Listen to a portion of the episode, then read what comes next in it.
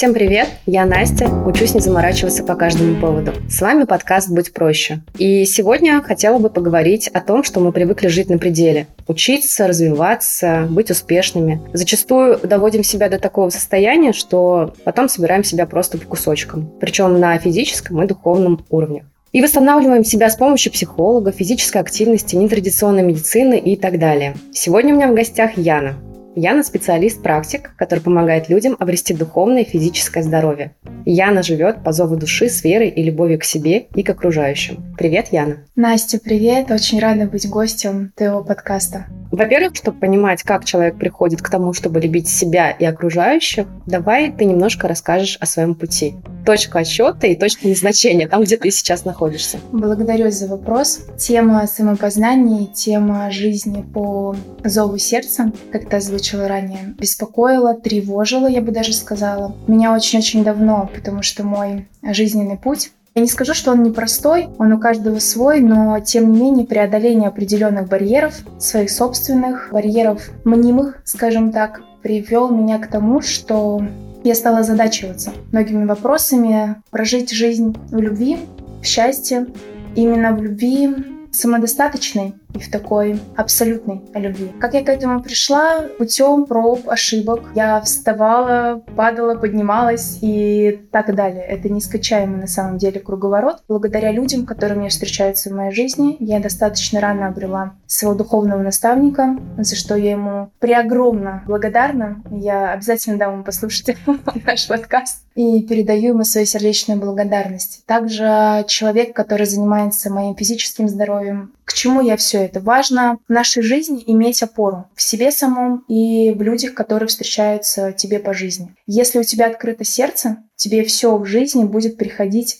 гораздо проще, потому что жизнь — это не про насилие. Каждый из нас пришел сюда, чтобы быть любимым, быть счастливым, получать удовольствие от жизни. И поэтому только идя путем сердца, о чем мы сказали э, в начале, можно прийти действительно к любви абсолютной, единственной, к любви к себе. Ян, слушай, я перед записью подкаста изучила твой Инстаграм слегка.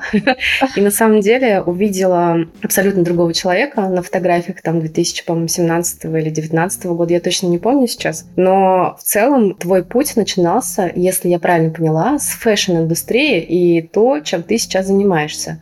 А сейчас занимаешься занимаешься ты как бы нетрадиционной медициной. Да, все верно, Настя. Я вообще такая оторва была в свое время. Я не стесняюсь об этом говорить, потому что я очень уважаю свой жизненный путь и свой жизненный трек. Как профессиональный трек, так и жизненный. И если с самых-самых истоков начинать, мне всегда было все позволено. Я скажу так, потому что, оставшись рано без мамы, меня воспитывал папа, за что ему огромная благодарность. И папа всегда давал мне право выбора. Я за все всегда отвечала сама. И начала я учиться этому достаточно рано. И вот этот мой этап, и это мое умение вовлекаться во все и при этом нести самой же за все ответственность. Фэшн-индустрия — это вообще интересная история. Она оказывается со мной давно-давно. Я поступила в университет в Лобачевского на юрфак. Так хотел мой папа. Думаю, ну хорошо, ладно, пойду на уступок. Но по итогу я поняла на третьем курсе, что я совсем не хочу учиться на юридическом. И чем бы мне таким заняться? Моя подруга просто повела меня на показ. Был показ тогда в премию у нас в ресторане. И как-то так получилось, что не имея никакого опыта, я вышла в восьмерку девочек, моделей, которые в дальнейшем участвовали в показах, в съемках. Правда, до сих пор не знаю, как так получилось. Ну, наверное, звезды сошлись, и мне нужно было попробовать. И меня все это закрутило. Это фэшн-индустрия, съемки, показы, коллекции, знакомства с дизайнером. И все это происходило в Нижнем Новгороде. И по телевизору показывали, и все как-то было очень волшебно. Я забросила университет. Никто об этом на самом деле не знал, кроме меня.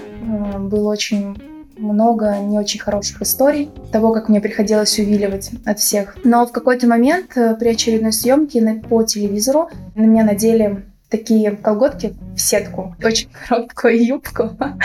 У меня было такое декольте. И когда я увидела, что в этом наряде меня наблюдает папа по телевизору, и я увидела в его глазах шок и непонимание того, что происходит с его дочерью. И я как-то начала включаться на самом деле. И я задала себе вопрос, а ради чего Да, это было что-то внешнее, мы всегда тянемся к чему-то очень красивому, но я поняла, что эта история не про меня. И я закончила свое дело, детище на тот момент модельное, когда к нам приехал Александр Рогов, все, наверное, его знают.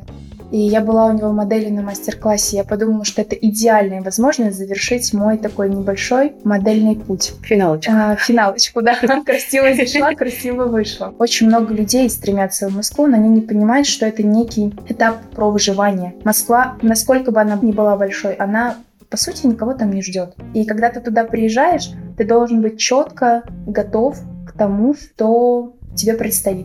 Просто у меня внутри стоит некий радар, включенный постоянный поиск был. Сейчас я все-таки остепенилась. На поиск того, кто ты, что ты, для чего ты здесь. Так это же нормально. Ну, типа, искать постоянно себя. Да, да. В Инстаграме, я так понимаю, что какие-то фотографии подчищены были. Либо ты завела новую страничку, либо что-то, получается, как-то упущен этот момент из жизни, где ты была оторвой. Или я не права? Я на самом деле тогда не вела страницу, мне кажется, не вела, потому что я все-таки долгое время была за то, что я как можно больше событий, моментов, фотографий, видео оставляла лишь для себя. Просто мне нравится такой фотоальбом, который я формирую именно внутри своего сердца. Не где-то на площадках Инстаграм, ВКонтакте. Я за все очень быстро берусь, за все то, что у меня вот внутри ты чувствуешь, какой-то маятник начинает раскачиваться, и ты думаешь, куда, куда, куда он себя поведет.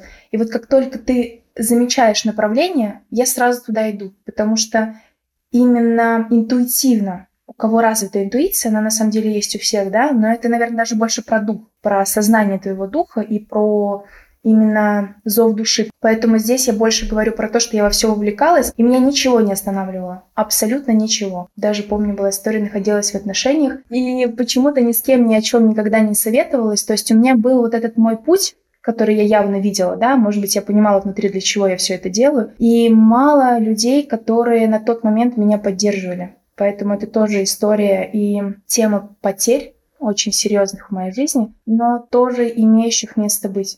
Потому что все имеет место быть, все может быть, и просто у всего свой черед. Я ничего не пропускала в Инстаграм, на самом деле. Просто такие яркие воспоминания и события я стала отражать, наверное, за год до переезда в Москву, когда я устроилась работать в студию менеджером. Проработала администратором, там я стала отслеживать за собой интерес к съемкам в плане того, что я их уже вела. Да, мне нравилось общаться с людьми, я приглашала в студии людей, мы занимались, это была индустрия красоты, я вовлекала людей, с которыми мне нравилось общаться. И вот там я начала понимать, что более всего меня привлекает именно коммуникация, познание людей, вообще всего, что есть в нашей жизни, через человека. Потому что это самый открытый источник того, что ты можешь познать, что ты можешь э, дать. И для меня это по сей день самые лучшие учителя. Как даже вот ты для меня сейчас, как и я для тебя, да. И слушатели, которые будут слушать, они тоже увидят себя во многом. Ты работала в Москве, в Барвихе, в каком-то дорогом магазине. Ну, я не, не поняла точно. Да, какой. Да, до Барвихи тоже нужно было дорасти. Это, знаете, не так, что ты приезжаешь на Барвиху, стучишься в Saint Laurent. Я работала в бренде Saint Laurent, обожаю этот бренд, и даже сейчас слушатели видят, я сижу в пиджаке, и это неспроста, потому что основатель бренда Saint Laurent, он обрек, скажем так, женщину, которая надевает пиджак, даря ей определенное чувство уверенности, чувство силы именно духовной. Это несоизмеримо с мужской силой, я не про это, но это про дух и про то, что ты действительно можешь все, и с этим никто не поспорит. Но до Saint Laurent, до Барвихи я приобрела богатейший опыт и познакомилась с невероятными людьми в Москве. Я устроилась в две тысячи восемнадцатом году в бренд Ушатава, это российский бренд. По сей день это для меня часть моей жизни неотъемлемой. Я обожаю эту историю. И откликнулась я на этот бренд только с позиции сердечного подтекста некого, потому что я разделяла философию бренда. И когда я туда приехала, я поняла, что все, это мой дом, это моя семья, и с ними я пробыла достаточно долгое время, почти два года. У меня была возможность там расти и вырасти, мне дали все возможности для этого. Я даже пожила в Казахстане. Я уезжала туда, меня отправили как одну из лучших сотрудниц. На тот момент в компании было уже больше ста человек. И для меня было очень важно, вообще не скрывая, для меня всегда важно быть э, признанной. Угу. Вот я скажу так, это для каждого важно, просто мало кто в этом на самом деле признается. И я с детства всегда так считала. Не побоюсь этого слова, потому что меня вырастил папа, у меня четыре брата. Я росла в компании брата, где много было парней, которые меня многому учили, там, на коньках кататься, на лыжах. То есть я очень адаптивна. И мне всегда было важно быть лучшей, всегда выделяться, потому что я знаю, что я имею на это право. И я все усилия на это направляю. И моя поездка в Казахстан, мы открывали там шоурум, набирали команду, я обучала сотрудников, которые по сей день работают там. Для меня это тоже своего рода гордость. Такой этап тоже был. Потом работала в другой компании, также в российском бренде, немножко по другой направленности. И там я стала замечать, что мне уже есть чем делиться в плане обучения сотрудников. И я ушла немного в контекст. Помогала снимать бренду, да, там на себе одежду. Было немного модельной также истории. И вот уже потом, уже потом я осмелилась, осмелилась и почувствовала в себе силы на то, чтобы заявить о себе на достаточно высоком уровне. И это все случилось благодаря человеку, с которым я познакомилась в Москве. Я думаю, что он тоже послушает этот подкаст. Сколько человеков должны послушать? Каждый вообще. Я очень богатый человек на то, что вокруг меня просто кладется очень зрелых, очень мощных людей, как, знаешь, такие прям механизмы огромные, настолько самодостаточные. И я благодарю каждого, сердечно благодарю, что они приоткрывают свои двери для меня.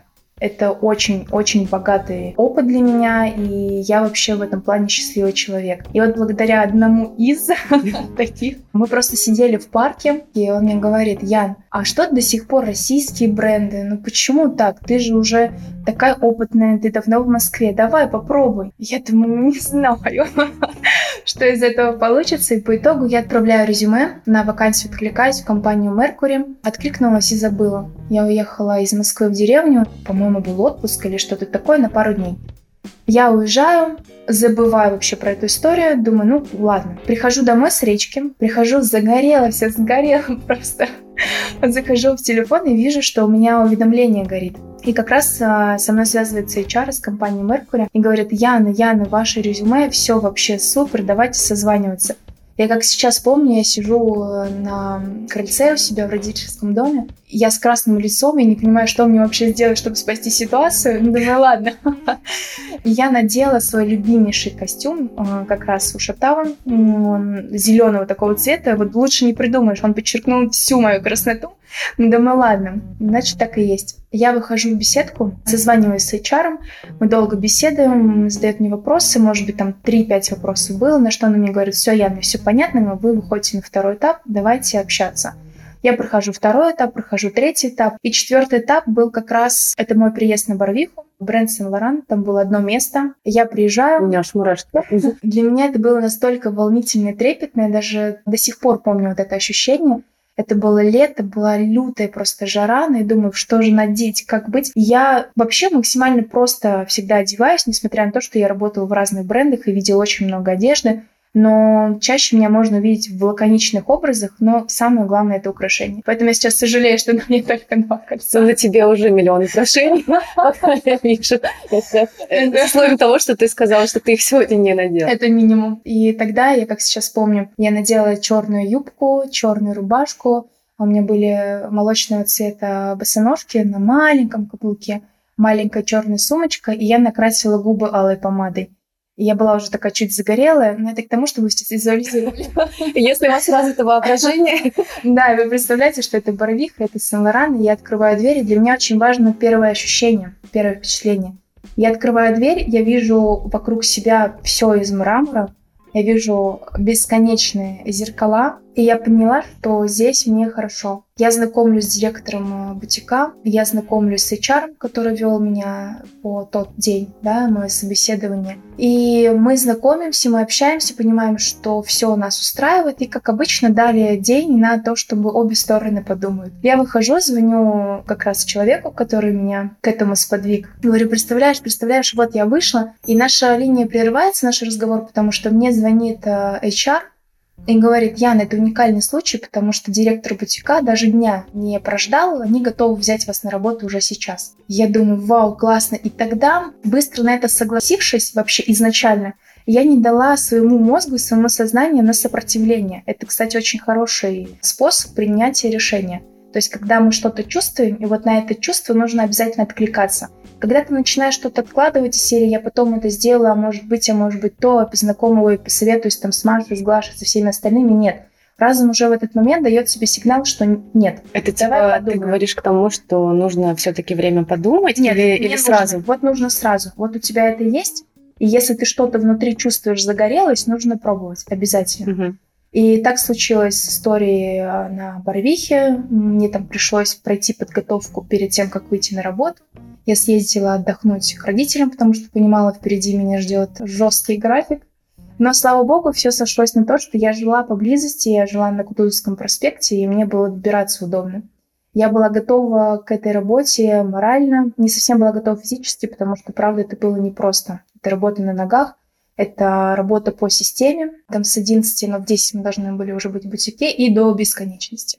Потому что работа в Барвихе — это бесконечная, может, тавтология у меня, а показы, новые коллекции. Все очень интересно, но все очень не про людей. И вот тогда я стала задумываться.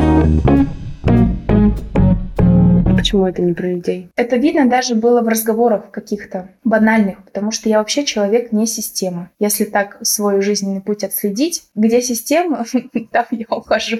Аналогично. Так, наверное, случилось и с историей на Барвихе Saint Laurent. Просто ты каждый диалог с человеком выстраиваешь по определенному скрипту, по шаблонам, и там нет жизни. Ни в одном слове, ни в одном твоем движении, как бы я ни старалась, ты должна следовать по структуре.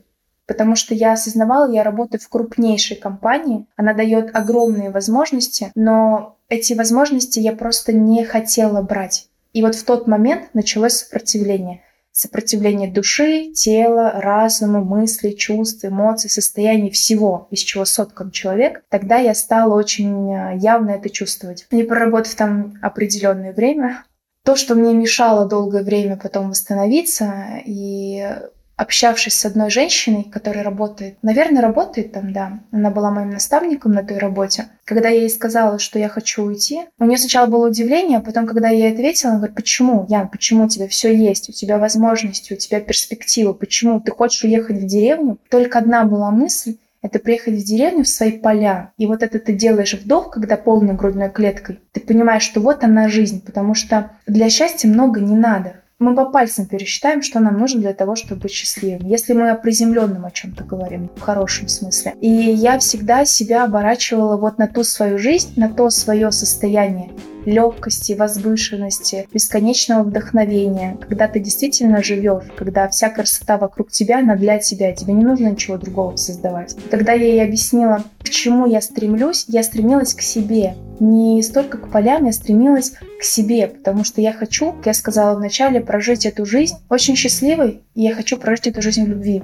И когда я ей это начала объяснять, вижу, что ее взгляд, непонимание, наоборот, какое-то, знаешь, угнетение ушел и в сожаление. Потому что она меня чуть постарше на восемь лет.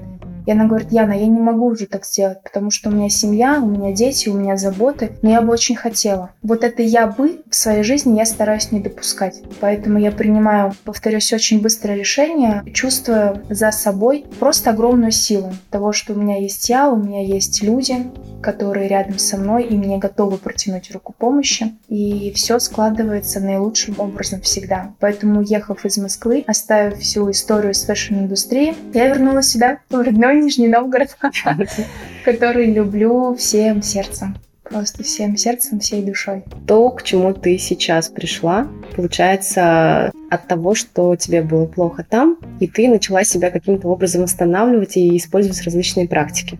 Вообще в практиках, если мы говорим в том понимании, в котором сейчас о нем все говорят, и на всех площадках это некий мейнстрим стал. Я в практиках очень давно, с двадцати двух лет, сейчас мне двадцать девять, как раз мой духовный наставник, мой духовный учитель, с которым меня свела моя жизнь еще шести моих лет, он вывел меня из... Я не люблю слово депрессия, но это, наверное, что-то было А кто твой духовный наставник? Начнем с этого. Это твой мужчина, это твой друг. Нет, это человек, который знает меня с детства. Его зовут дядя Володя. Огромный привет. И тетя Оля, огромный привет. Обязательно дам вам послушать. Просто был период в двадцать два года, когда я осталась без самого важного, без сил на существование вообще. Говорю сил на жизнь, потому что жизнь для меня, она по-другому видится, именно на существование, потому что тогда я не понимала, из чего вообще сложена жизнь, из чего сложен человек. Так случилось, что была некая потеря в моей жизни, я рассталась с своим любимым человеком в тот период. Предательски это все случилось, но именно это привело меня к тому, что я стала копать, по-хорошему копать в себе. Не с позиции, а что во мне не так. Не с позиции во мне жертвы. Вообще, да, все так, как и в каждом из нас. И в это углубляться абсолютно не нужно. Просто мой духовный наставник, почему я его так называю, это человек, который очень богат жизненным опытом. И, как я уже говорила неоднократно, для меня это самый лучший источник знаний. И вот он человек, проживший очень яркую жизнь, и он щедро делится со мной своим опытом. Он читает мне стихи, он поет мне песни, через которые я познаю душу человека. Мы до сих пор с ним на таких сугубо дружеских, человеческих, родных началах мы собираемся, я езжу туда, и мы просто разговариваем. Потому что я верю в то, что даже просто разговор, казалось бы, он на самом деле обладает исцеляющей силой и энергией. И как раз то, чем мы сейчас занимаемся, да, это тоже про исцеление, это тоже где-то про боль, где-то про радость, где-то про доброту. Но, тем не менее, это все, из чего как раз и складывается наша жизнь. Поэтому я желаю каждому человеку обрести силу и опору в ком-то и, соответственно, в себе обязательно. Про подкасты, на самом деле, для меня это тоже терапия, потому что мало того, что я иногда что-то рассказываю из своей жизни, а мне кажется, в предыдущих эпизодах я достаточно много поделилась своим бэкграундом. По мне можно писать книги. Бриджит Джонс просто нервно будет курить. Я могу стать чем-то духовным наставником. Ты не рассказала мне про то, чем ты сейчас занимаешься. Да. Как ты к этому пришла? Да, как я к этому пришла. Как я поняла, это не было таким щелчком. Так это не случилось, потому что все-таки путь, если каждый человек задается вопросом, для чего он здесь, наверное, каждому из нас хочется обрести вот это понимание и, более того, нести это по жизни, да, свое какое-то предназначение, как сейчас тоже говорят, свой внутренний свет. И тема здоровья, она волновала меня всегда, но ранее она меня волновала с позиции именно духовного подтекста. Я очень сильно и очень много уделяла времени ментальному здоровью, и не только своему. Потом, что касается физики, я год назад, почти год, освоила процедуру, стала специалистом оздоровительной процедуры, она называется «Хиджама». На самом деле, я когда услышала от тебя слово «хиджама», я, короче, загуглила, посмотрела видео, да. ужаснулась, ужаснулась, закрыла, потом снова открыла и такая думаю, ну, хорошо, я посмотрю это видео до конца. На самом деле это выглядит немножко устрашающе. Согласна. Расскажи мне, как... То есть я видела, что кровь... Просто при виде крови мне сразу плохо. Вызывайте скорую. Правильно понимаю, что хиджама — это метод вакуумного кровопускания? Вакуумного воздействия — это mm-hmm. первый этап. Это сухая хиджама. Она подразделяется на сухую и, скажем так, влажную хиджаму. И первый этап, о котором говоришь ты, это как раз сухая хиджама. Тоже имеет место быть, потому что я еще сейчас являюсь и сертифицированным специалистом по массажу, поэтому это часть тоже такой сессии, можно сказать. А что касается хиджамы, это не про боль, это не про страх. Возможно, про боль и про страх, но с той позиции, что ты берешь ответственность за свое здоровье, за свою жизнь. То есть это вопрос выбора. Хочешь ты быть здоровым? На всех уровнях, на всех вообще аспектах. Что сама себя процедура представляет? Это действительно кровопускание, кровопускание капиллярной крови. То есть то, что у нас, у каждого человека на поверхности. Я никуда вглубь не лезу. Ничего а не забираю. Но, но я скажу так, что все довольны, мне кажется. Это будет самое главное. Потому что успех процедуры действительно очевиден. И я, положа руку на сердце, хочу сказать, что из ста процентов моих пациентов сто процентов возвращаемость. Это высокие очень показатели. Я на это уделяю очень много сил, энергии, времени, себя, на то, чтобы все получалось. Как я к этому пришла, Настя? Приехав из Москвы, я задалась вопросом, что вообще я хочу делать. Я точно понимала, что я не хочу возвращаться в фэшн-индустрию. Для меня это закрытая дверь. И я также понимала, что только дверь открывает новую дверь. Соответственно, что мне нужно для этого сделать? Встретился мне новый человек. Продолжаем магию этих историй. Да-да-да. Я уже говорила о том, что если у вас открыто сердце, я желаю каждому из вас открывать свое сердце. И тогда на все ваши запросы, на все ваши намерения будут встречаться либо люди, либо будут создаваться ситуации. Просто оговорочка. Либо не те люди. Либо, да, ну, знаете, вот не тех людей, не то чтобы нужно обходить, они тоже имеют место быть, но пусть любовь все-таки и хорошие люди превалируют. Дай бог каждому. Так вот, встретился мне человек, мужчина, который позволил мне, это сейчас девочкам будет очень, наверное, приятно слышать, каждой женщине, которая хочет познать жизнь без забот. Мне встретился мужчина, который позволил мне просто опустить руки, по-хорошему опустить, позволить себе не работать, просто быть женщиной. Просто, идеальный вариант. Да, идеальный вариант. Идеальный мужчина. Когда мы с ним познакомились, я так сказала, это мужчина моей мечты, как в «Сексе в большом городе», потому что такое, думаю, бывает только в сказках. Это уже было в Нижнем. А, да, это уже было в Нижнем. Буквально спустя, наверное, месяц после моего приезда мы познакомились. Я все-таки устроилась на работу, потому что мне нужно было чем-то заниматься.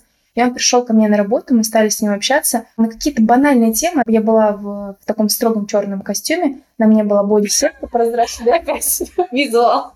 Да, да, да, визуализирован, это очень важно, кстати. И мы начали разговаривать на какие-то насущные темы. Мы начали встречаться. Он создал те условия для меня, когда я с позиции спокойного ума приняла решение в своей жизни. К этому, конечно же, послужил не очень приятный случай. Я сильно заболела. Мы были с ним в поездке в Москве. Я сильно заболела, простудилась. Там микрон или ковид, неважно уже. Я долго не могла восстановиться, и я жаждала того, что мне поможет.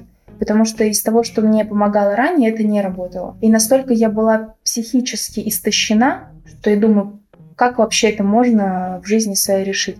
И мне встретился человек.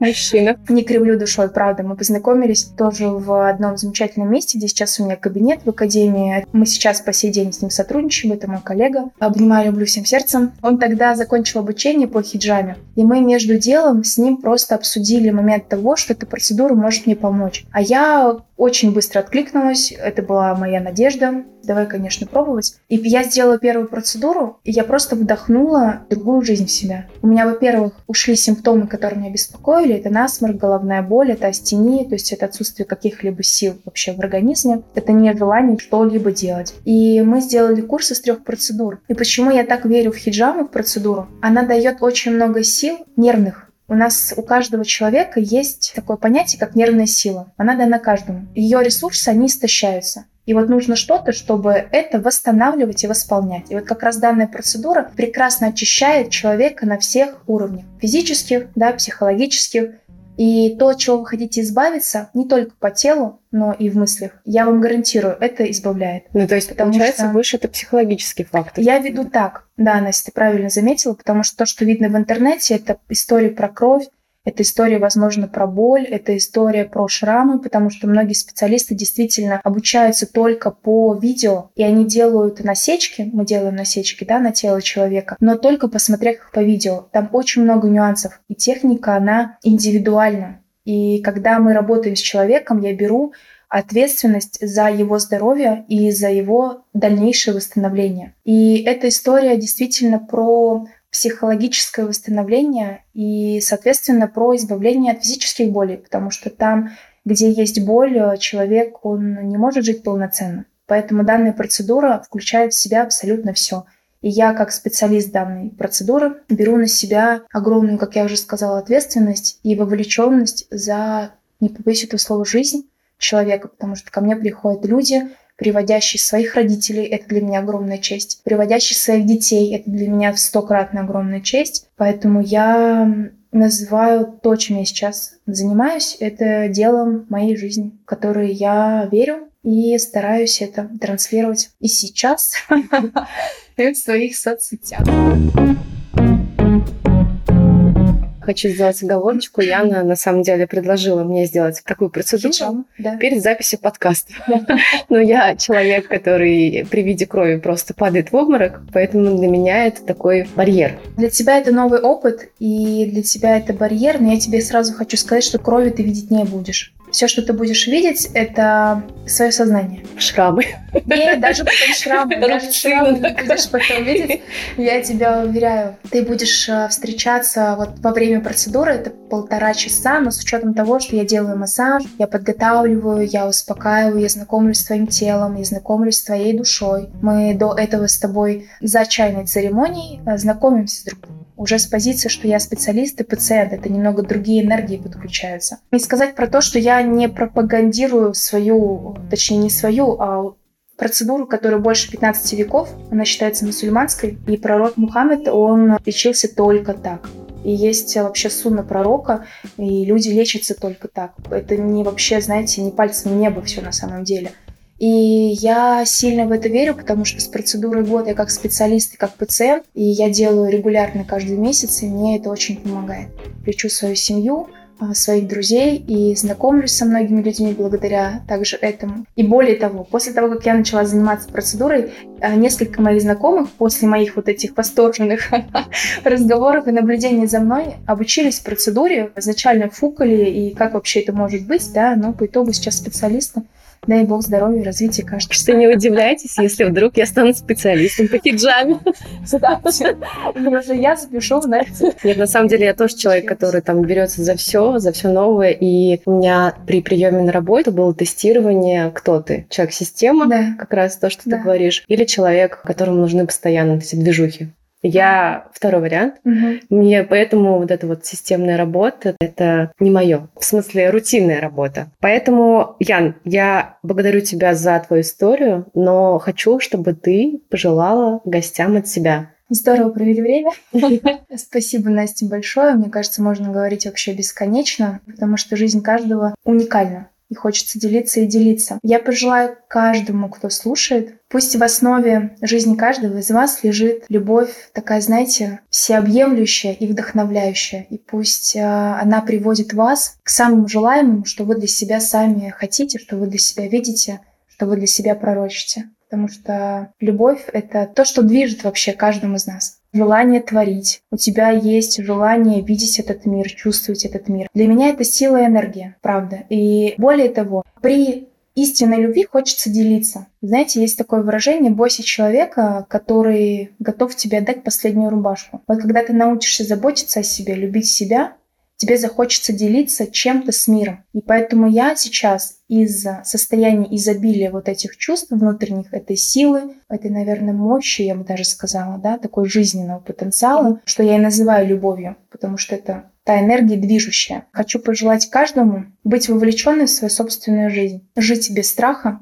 и понимать, что все может быть, но вы есть у себя. И это самое важное. Поэтому без потерь себя живите, чувствуйте, любите, благодарите. Это тоже очень важный аспект нашей жизни. И, конечно же, будьте здоровы, берегите себя. Яна, я благодарю тебя, что стала моим гостем. Спасибо, дорогой слушатель, что был с нами. И не забывайте, пожалуйста, ставить оценки, лайки. И помни, не усложняй жизнь себе и другим. Берегите себя. Пока-пока.